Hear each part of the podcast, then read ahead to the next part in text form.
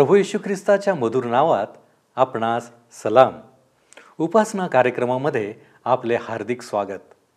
प्रियांनो मागील अध्ययनात आम्ही पाहिले की बन्यामिन जो योसेफाचा खरा भाऊ होता त्याला योसेफाकडे आणले जाते आणि एकत्र मेजवानी आयोजित केली जाते. परंतु योसेफाचे भाऊ त्याला ओळखू शकले नव्हते. आजच्या अध्ययनात आपण पाहणार आहोत की योसेफ आपल्या भावांद्वारे त्याच्या वडिलांच्या घरी धान्य पाठवतो पण चांदीची वाटी बन्यामिन्याच्या गोणीत ठेवतो. खरे तर योसेफाला आपल्या भावांची परीक्षा घ्यायची होती. हा एक अतिशय मनोरंजक असा अभ्यास आहे. तर मग चला प्रियानो आपण आजच्या अध्ययनाची सुरुवात करूया. श्रोत्यानो मागच्या कार्यक्रमामध्ये उत्पत्तीचे पुस्तक ह्याच्या चौवेचाळीसाव्या अध्यायाच्या एक ते पाच वचनांवर आम्ही विचार केला होता. आज सहाव्या वचनापासून पुढे आम्ही आपले अध्ययन चालू करणार आहोत. सहावं आणि सातवं वचन सांगतं तो त्यास गाठून ह्याप्रमाणे बोलला. ते त्यास म्हणाले स्वामींनी असे शब्द का बोलावे? असली गोष्ट करणे आपल्या दासांपासून दूरच असो. या कारभाऱ्याने या भावांना काय म्हटले पहा? ज्या प्याल्याने माझा धनी पितो आणि ज्याकडून तो दैव प्रश्न पाहतो हाच की नाही? त्या कारभाऱ्याला योसेफानेच तसे बोलायला सांगितले होते. लक्षात घ्या की योसेफ एक संदेष्टा किंवा भविष्यवादी होता कारण त्याने स्वयंपाकी प्याला धरणारा आणि फारो यांच्या स्वप्नांचा अर्थ सांगितला होता व त्यांचे भविष्य विदित केले होते. परंतु त्याने ते भविष्य त्या प्याल्याच्या साह्याने सांगितलेले नव्हते. त्याच्यावर देवाचा आत्मा होता. आणि देवाच्या रहस्य प्रगट करणाऱ्या आत्म्याने योसेफाला जे प्रकट केले होते ते त्याने विदित केले होते. ते योसेफाला मिळालेले एक दान होते. मग प्रश्न हा निर्माण होतो श्रोत्यानो की योसेफाने त्या पेल्याला दैवप्रश्न पाहण्याचा पेला असे का म्हटले व त्याला तेवढे महत्त्व का दिले? याचे उत्तर असे आहे की अतिमानवी शक्तींपासून भविष्य समजून घेण्याची कला त्या काळातही होती. आणि लोक ज्या देवदेवतांची पूजा करीत त्यांच्या नावाने देववाणी बोलत असत किंवा भूत खेत विद्येच्याद्वारे वेगवेगळी माध्यमे वापरून भविष्य विदित करण्याचा दावा करीत त्यापैकी स्फटिकाच्या किंवा काचेच्या गोळ्यात पाहून भविष्य सांगण्याचा सराव अनेक लोक करीत. या प्रथेचा योसेफाने आपल्या छोट्या नाटकासाठी उपयोग केला. या पेल्याचे महत्त्व जाणून तुम्ही तो मुद्दामच चोरला व तुम्ही बऱ्याची फेड वाईटाने केली असा आरोप आपल्या भावांवर ठेवण्यासाठी त्याने त्या संदेष्ट्यांच्या प्रथेचा वापर केला. वास्तविक तो प्याला चांदीचा होता या व्यतिरिक्त त्याचे योसेफाला काही महत्त्व वाटत नव्हते. आपल्या भावांची बन्यामिनाविषयी व आपल्या वृद्ध पित्याविषयी काय वृत्ती आहे हे जाणण्यासाठी त्याने हे छोटेसे नाटक रचले होते. आम्ही लक्षात घ्यायला हवे की योसेफ कोमल हृदयाचा माणूस असला तरी भावना प्रधान नव्हता. आपल्या भावनांना तो आपल्या विचारांवर वर्चस्व गाजू देत नव्हता. आणि भावनेच्या भरात वाटेल ते निर्णय घेणे योसेफाच्या स्वभावात बसणारे नव्हते. तो देवभिरू होता तरी भोळसट नव्हता. त्याच्या या स्वभाव वैशिष्ट्यांवरून आम्हाला काही शिकता येण्यासारखे आहे. लक्षात घ्या की प्रभू ख्रिस्ताने त्याच्या शिष्यांना सापासारखे चतुर व कबुतरासारखे निरुपद्रवी बनायला सांगितले. योसेफ एक व्यवहारी व चतुर असा माणूस होता. परंतु देवाच्या आज्ञेबद्दल तो तडजोड करणाराही नव्हता. योसेफाला जसे आपण अधिक आणि अधिक जवळून पाहत आहोत तसे तो एक आदर्श ख्रिस्ती व्यक्ती किंवा एक आदर्श असा यहोवाचा उपासक होता हे स्पष्ट होत आहे. अजूनपर्यंत तरी योसेफाच्या वागण्यातला एखादा मोठा दोष आमच्यासमोर आलेला नाही. आपल्या भावांचे बन्यामिनावरचे प्रेम जाणण्यासाठी पुढे त्याने काय केले हे आपण आता पाहूया. याकोबाच्या मुलांना त्यांच्यावर होत असलेल्या आरोपाचे आश्चर्य वाटले. आठ आणि नऊ वशने पहा काय सांगतात. पहा जो पैसा आमच्या गोणीच्या तोंडी सापडला तो देखील कनानाहून परत आणून आपल्याला दिला. तर आपल्या स्वामीच्या घरातले सोने रुपये आम्ही चोरणार कसे? आपल्या दासांपैकी ज्या कोणापाशी तो सापडेल त्याला मारून टाकावे. आणि आम्हीही त्या आमच्या स्वामीचे गुलाम हो त्यांना आपल्या निरपराध असण्याची इतकी खात्री होती की त्यांनी त्या संदर्भात एक बांधिलकी स्वतःविषयी करून घेतली. जर त्यांच्या गोण्यात काही सापडले तर योसेफाचे दास होण्याची ती बांधिलकी होती. दहा ते बारा वशने पहा पुढे काय सांगतात. तो त्यास म्हणाला तर आता तुमच्या म्हणण्याप्रमाणेच होऊ द्या. ज्याच्यापाशी तो प्याला सापडेल तो माझा गुलाम होईल व बाकीचे तुम्ही निरपराध ठराल. तेव्हा त्यांनी त्वरा करून आपापली गोणी उतरून जमिनीवर ठेविली आणि सोडिली. त्याने वडिलांपासून आरंभ करून धाकट्यापर्यंत त्यांची झडती घेतली तेव्हा तो प्याला बन्यामिनाच्या गोणीत सापडला. श्रोत्यानो हे सर्व योसेफाच्या सूचनेप्रमाणे घडले होते. त्यात याकोबाच्या मुलांनी आरोप सिद्ध झाल्यास त्याचे दास होण्याचे स्वतःहूनच पत्करले होते. त्यांच्याच तोंडच्या शब्दांमुळे ते जाळ्यात अटकले होते. आता तेरावं वचन. ते पाहून त्यांनी आपली वस्त्रे फाडिली आणि आपली गाढवे लादून ते सगळे नगरात परत आले. एक अनपेक्षित अशी घटना पुन्हा त्यांच्या बाबतीत घडलेली आहे आणि असल्या धक्क्याने ते अगदी दुखी झाले होते. त्या दुःखाच्या भरात त्यांनी आपले कपडे फाडले व आपले दुःख आपले वैफल्य व्यक्त केले. पुढे चौदा आणि पंधरा वशने आम्हाला सांगतात उत्पत्तीचे पुस्तक चौवेचाळीसावा अध्याय चौदा आणि पंधरा वशने.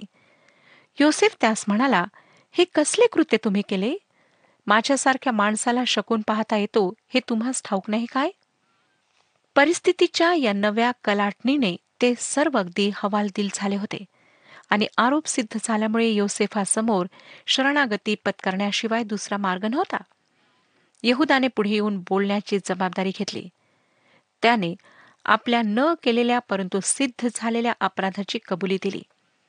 यहुदाच्या स्वभावातला उमदेपणा मोठेपणा या घटनेतून स्पष्ट होतो. यहुदाने सर्वांच्या वतीने फार सुंदर व्यक्तित्व योसेफासमोर प्रगट केले.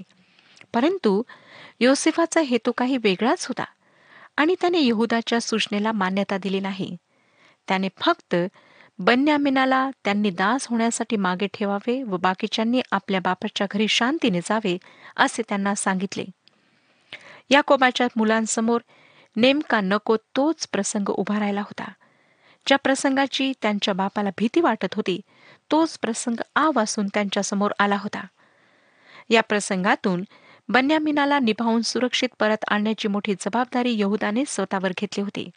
आणि त्या जबाबदारीच्या जाणीवेने तो यौसेफासमोर आला व त्याने आपली बाजू यौसेफासमोर स्पष्टपणे व प्रामाणिकपणाने मांडली. आता एकोणीस ते एकोणतीस वचने आम्हाला सांगतात. एकोणीस ते एकोणतीस वचने. स्वामींनी आपल्या दासास विचारले होते की तुम्हास बाप किंवा भाऊ आहे काय? तेव्हा आम्ही स्वामी सांगितले की आमचा म्हातारा बाप आहे आणि त्याला म्हातारपणी झालेले एक मूल आहे. त्याचा भाऊ मरून गेला आहे. त्याच्या आईचा तो तेवढाच राहिला आहे आणि त्याच्या बापाचे त्याचवर प्रेम आहे. आपण आपल्या दासांना म्हणाला की त्यास मजकडे घेऊन या. म्हणजे त्याला मी आपल्या डोळ्यांनी पाहिन. आम्ही स्वामीस म्हणालो की त्या मुलाला आपल्या बापास सोडून येता येणार नाही. कारण त्याने आपल्या बापास सोडिले तर बाप खास मरेल. आपण आपल्या दासास म्हणाला तुमचा धाकटा भाऊ तुमच्याबरोबर आला नाही तर तुम्हाला माझे तोंड पाहता येणार नाही. आपला दास आमचा बाप याच्याकडे जाऊन आम्ही पोहोचलो तेव्हा स्वामींनी सांगितले ते आम्ही त्यास कळविले. पुढे आमच्या बापाने म्हटले पुन्हा जाऊन आपल्यासाठी काही अन्न सामग्री विकत घेऊन या. तेव्हा आम्ही म्हटले आम्हास पुन्हा जाताच येत नाही. आमचा धाकटा भाऊ आम्हाबरोबर असेल तरच आम्ही जाऊ. कारण तो आमच्याबरोबर नसला तर त्या मनुष्याचे तोंड देखील आम्हास पहावयास मिळावयाचे नाही.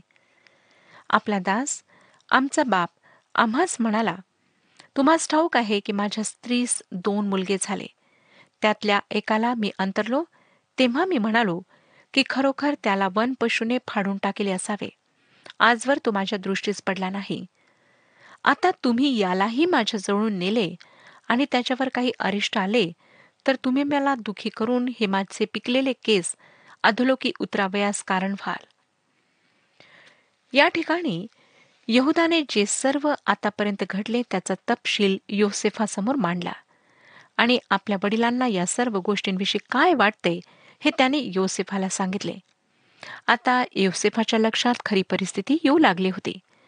योसेफाला आपण मिद्यानी व्यापाऱ्यांना विकले हे त्या भावांनी आपल्या वडिलांना सांगितलेच नव्हते. एका जंगली जनावराने योसेफाला फाडून खाल्ले असा याकोबाचा गैरसमज झाला होता. श्रोत्यानो आपणाला आठवतच असेल की जेव्हा पहिल्यांदा हे सर्व भाऊ योसेफासमोर हजर झाले तेव्हा त्यांनी त्यांना विचारलेल्या प्रश्नांचे उत्तर देताना एक नाही असे म्हटले होते. म्हणजे एक भाऊ वारला असा अर्थ त्यांना अभिप्रेत होता. याकोब जरी देवाच्या कृपेमध्ये वाढत होता तरी देवावर जसे विसंबून राहायला हवे होते तसा तो विसंबून राहत नव्हता. त्याची सर्व भिस्त आपल्या सगळ्या धाकट्या व आवडत्या मुलावर होती. आपल्या सर्व भार देवावर टाकणे त्याला अजूनही जमलेले नव्हते. आपण मागच्या काही अध्ययन सत्रांमध्ये याकोबाच्या आध्यात्मिक जीवनाचा अभ्यास केला. देवाने त्याला कठीण परिस्थितीत टाकल्याशिवाय त्याला एक सोडला एसावाशी समेट तर कोणताही निर्णय स्वतःहून घेता आला नव्हता.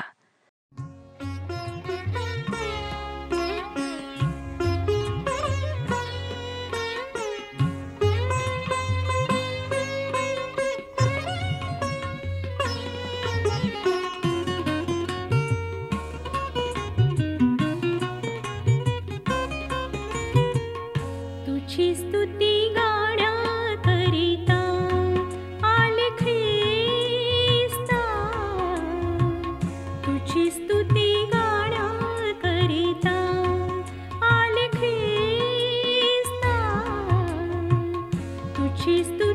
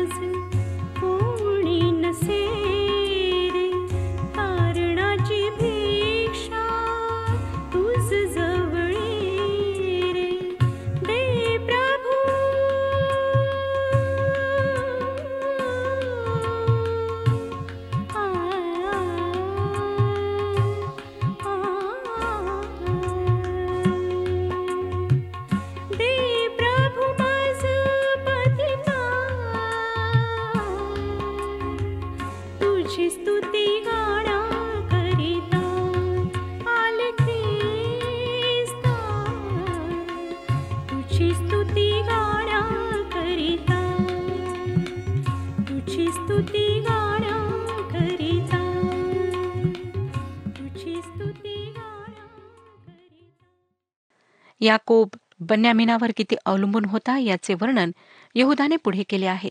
चौवेचाळीसावाध्याय तीस आणि एकतीस वशने तर आपला दास माझा बाप याचकडे मी केलो आणि मुलगा मजबरोबर नसला तर या त्याच्या मुलावर त्याचा जीव असल्या कारणाने मुलगा नाही हे पाहून तो तात्काळ प्राण सोडील. अशाने आपल्या या दासांच्या पायी आपला दास आमचा बाप याला दुखी करून त्याचे पिकलेले केस आम्हीच अधोलोकी उतरिले असे होईल. याकोमाची बन्यामिनावर एवढी प्रीती होती की तो त्याच्या भावांबरोबर परत आला नाही हे पाहताच तो दुःखाने मरून गेला असता. हे शक्य आहे. यामध्ये काही अतिशयोक्ती नाही. श्रोत्यानो पुष्कळ लोकांच्या जीवनामध्ये अशा प्रकारच्या घटना होतात आणि त्या आमच्या समाजामध्ये आम आहेत. एका कुटुंबाची दारुण शोकांतिका वर्तमानपत्रात मी वाचली. तेव्हा त्या घटनेने मला खरोखर दुःख झाले. एका जोडप्याचे आपसामध्ये पटत नव्हते. त्यांची सतत भांडणे होत असत. एकदा परिस्थिती असे झाल्याने पत्नीने पतीच्या गैरहजेरीत विष खाऊन आत्महत्या केली. पती जेव्हा घरी आला तेव्हा त्याला आपल्या पत्नीच्या मृत्यूची बातमी मिळाली. ही बातमी आपल्या मानलेल्या आईवडिलांना म्हणजे सख्या काका काकूंना देण्याकरिता तो गेला. आणि त्यांना ती बातमी देऊन तो परत घरी जात असताना रेल्वेच्या रुळांवरून पलीकडे जाताना एका ट्रेनखाली सापडला आणि तेथेच मरण पावला. आपल्या सुनेच्या मरणाची बातमी पसरत नाही तोच त्याच्या काकांना त्याच्या मरणाची बातमी कळली. या काकांचा आपल्या पुतण्यावर फार जीव होता. हे काका बहुतेक निपुत्रिक असावेत. आपला लाडका मुलगा पुतण्या ट्रेन खाली येऊन मेला हे कळताच त्या माणसाने दुःख वेगाने विष खाऊन आत्महत्या केली. त्या एका भयंकर संध्याकाळी श्रोत्यानो त्या घरात तीन व्यक्ती मरण पावल्यात. त्या काकूंची स्थिती वेड्यासारखी झाली असणार. ज्यांना पुनरुत्थानाची आशा नाही त्यांना आपल्या प्रियजनांना पुन्हा भेटण्याचीही आशा वाटत नाही. आणि मृत्यू अशा लोकांना मुळापासून हादरून टाकतो. आणि कधी तो त्यांना जीवनातूनच उठून घेतो. ही प्रभू येशूची कृपा व स्वर्गीय पित्याची आम्हावरची प्रीती आहे की ज्यामुळे आम्ही मरणावर विजय मिळवतो. पवित्र शास्त्र आम्हाला सांगते की प्रभू येशू ख्रिस्तावर विश्वास ठेवणारे मरणातून जीवनात पार जातील. प्रभू येशूने या पृथ्वीवर असताना मृतांना मेलेल्यातून उठवले. तो मरण पावलेल्या लाजरसाच्या बहिणीला मार्थेला या संदर्भात काय म्हणाला? ते योहान कृष्णवर्तमान अकरावाध्याय पंचवीसावं वचन सांगतं येशूने तिला म्हटले पुनरुत्थान व जीवन मीच आहे. जो मजवर विश्वास ठेवतो तो मेला असला तरी जगेल. प्रभू येशूने लाजरस याला मरणातून पुन्हा उठवले. प्रियशुतानो मरण माणसाचा एक सर्वात मोठा शत्रू आहे. परंतु प्रभू येशू ख्रिस्ताने स्वतः त्यावर विजय मिळवला आणि जे त्याच्या मरण व पुनरुत्थानावर विश्वास ठेवतात त्यांनाही येशू ख्रिस्तामध्ये मरणावर विजय मिळतो. जे येशू ख्रिस्तामध्ये मरण पावले त्यांना सार्वकालिक जीवनासाठी पुन्हा उठवल्या जाईल. कारण पॉल सांगतो त्याप्रमाणे मरण किंवा इतर कोणतीही गोष्ट आम्हाला देवाच्या प्रीतीपासून विभक्त करू शकत नाही. रोमकरासपत्र आठवाध्याय अडोतीस आणि एकोणचाळीस वचनांमध्ये तो म्हणतो कारण माझी खात्री आहे की मरण किंवा जीवन किंवा दूत किंवा अधिकार किंवा हल्लीच्या गोष्टी किंवा होणाऱ्या गोष्टी किंवा सामर्थ्य किंवा उंची किंवा खोली किंवा दुसरी कोणतीही उत्पन्न झालेली वस्तू आपल्या प्रभू ख्रिस्तामध्ये जी देवाची प्रीती आहे तिच्यापासून आपणास वेगळे करायला समर्थ होणार नाही. आम्ही आपल्या सर्व शक्तीने सर्व मनाने व संपूर्ण जीवाने आपल्या निर्माणकर्त्या परमेश्वरावर प्रीती करायला हवी. आमच्या प्रीतीचे मुख्य खरे ध्येय तोच असायला हवा. कारण आमच्या सर्व प्रीतीवर केवळ त्याचाच हक्क आहे. परंतु जेव्हा आम्ही त्याच्यावर तेवढी प्रीती न करता आपल्यासारख्याच रक्तमासाच्या मर्त्य माणसावर तेवढी प्रीती करतो तेव्हा त्यामुळे एक दिवस फार दुःख करण्याची वेळ आम्हावर येते. कधी त्या व्यक्तीच्या मरणामुळे आणि कधी त्या व्यक्तीने कळत नकळत केलेल्या विश्वासघातामुळे हा दुःखाचा प्रसंग आमच्यावर येतो. याकोबाचे बन्यामिनावरचे अतिप्रेम अशा प्रकारे त्याच्या स्वतःसाठी घातक होते. आणि मागे आपण पाहिले की या प्रेमाखातर याकोब नकळत त्याच्याविषयीच्या देवाच्या योजनेला विरोध करीत होता. आता बत्तीस ते चौतीस वर्षने पहा. माझ्या बापापाशी या मुलाबद्दल मी जामीन झालो आहे. मी म्हणालो की मी यास आपणाकडे परत न आणले तर मी आपला निरंतरचा दोषी ठरेन. तर आता मी विनंती करीतो की या मुलाऐवजी या आपल्या दासास स्वामींनी गुलाम ठेवावे आणि या मुलास त्याच्या भावांबरोबर जाऊ द्यावे. कारण हा मुलगा मजबरोबर नसला तर मी आपल्या बापाकडे कसा जाऊ? माझ्या बापास दुःख होईल ते मला पाहवणार नाही.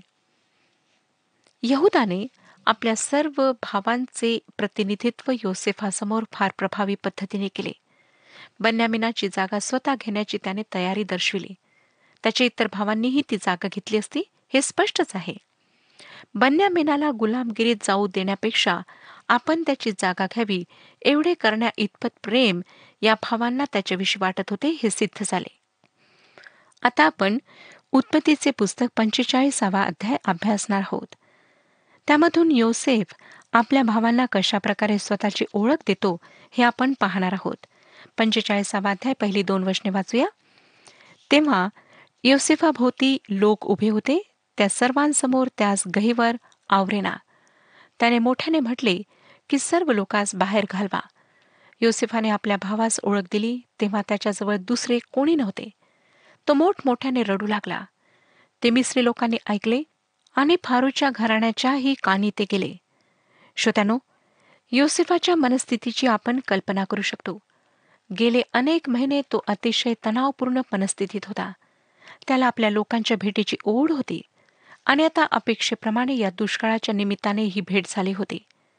ज्या भावांनी त्याच्याशी निर्दयतेने वर्तन केले होते ते आता त्याच्यासमोर भूमीपर्यंत लवून त्याला नमन करीत होते.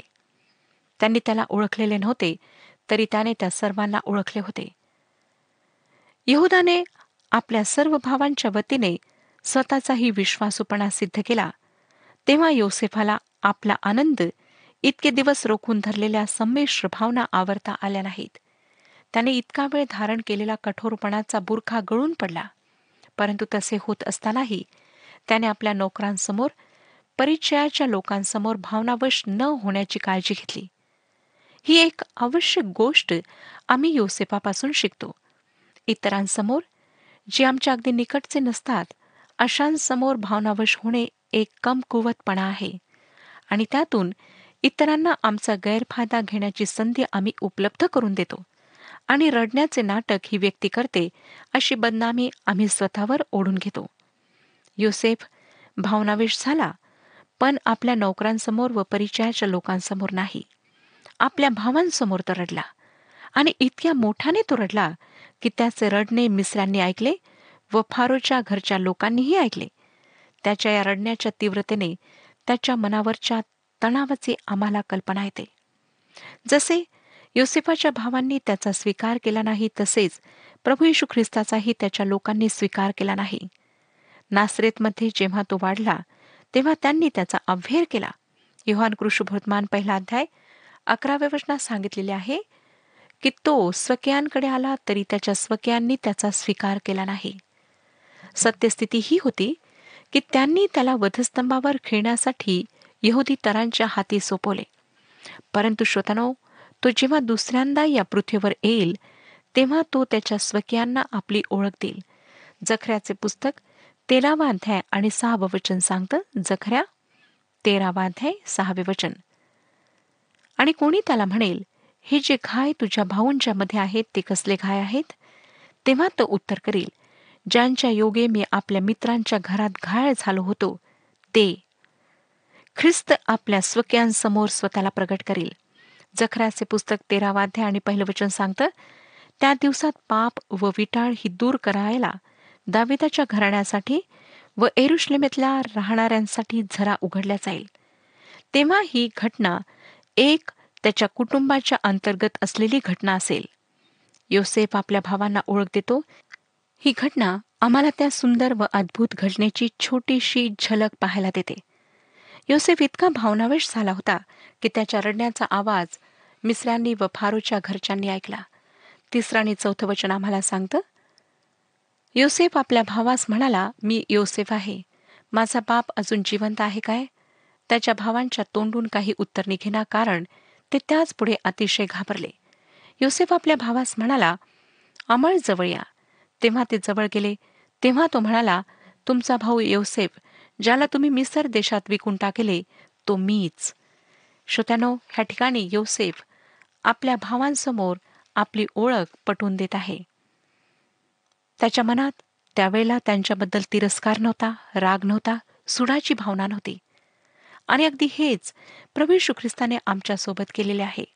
आम्ही इतके पाप केलेत त्याच्यापासून दूर गेलोत त्याचा नकार कितीदा आम्ही करतो परंतु तरी सुद्धा तो आमचा तिरस्कार करीत नाही. त्याच्या मनात सुडाची भावना नाही परंतु त्याचे प्रेम आमच्यावर कायम आहे. आणि तो आज सुद्धा आमच्या सर्व पापांची क्षमा करून आम्हाला जवळ घेण्याकरिता तयार आहे. म्हणून आपण जे त्याच्यापासून दूर आहात अद्यापही पापामध्ये जीवन जगत आहात ते आपण त्याच्याजवळ या आणि त्याच्या हातात आपलं जीवन समर्पित करा. प्रभू परमेश्वर आपणा सर्वांस आशीर्वाद देऊ. हा कार्यक्रम आपणास आवडला काय? आता आम्हाला एक मिस कॉल करा. आणि आपण पुढील विजेता होऊ शकता.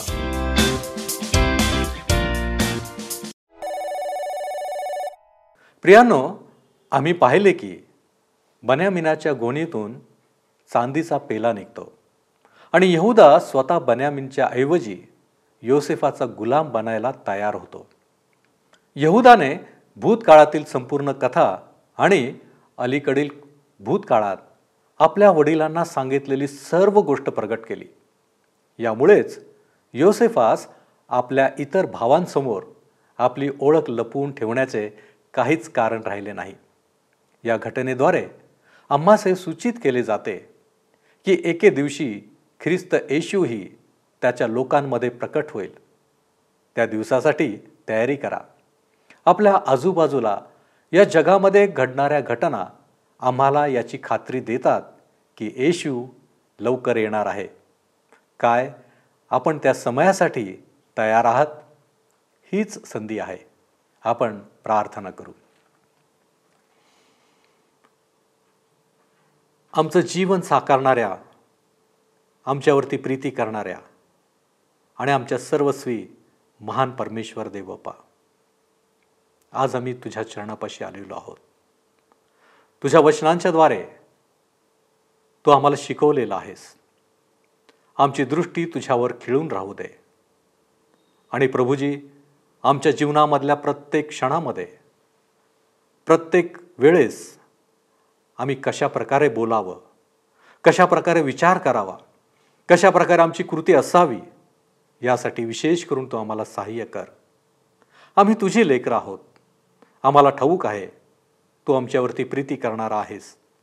आणि म्हणून प्रभूजी तुझी कृपा आमच्यासाठी विपुल अशी आहे. तू आम्हाला सहाय्य कर मार्गदर्शन कर. येशू ख्रिस्त आमचा प्रभू याच्याद्वारे मागतो म्हणून तू ऐक. आमेन. आपली अंतकरणे स्थिर करा. प्रभूच्या आगमनाची वाट पहा. परमेश्वर आपणास आशीर्वादित करो.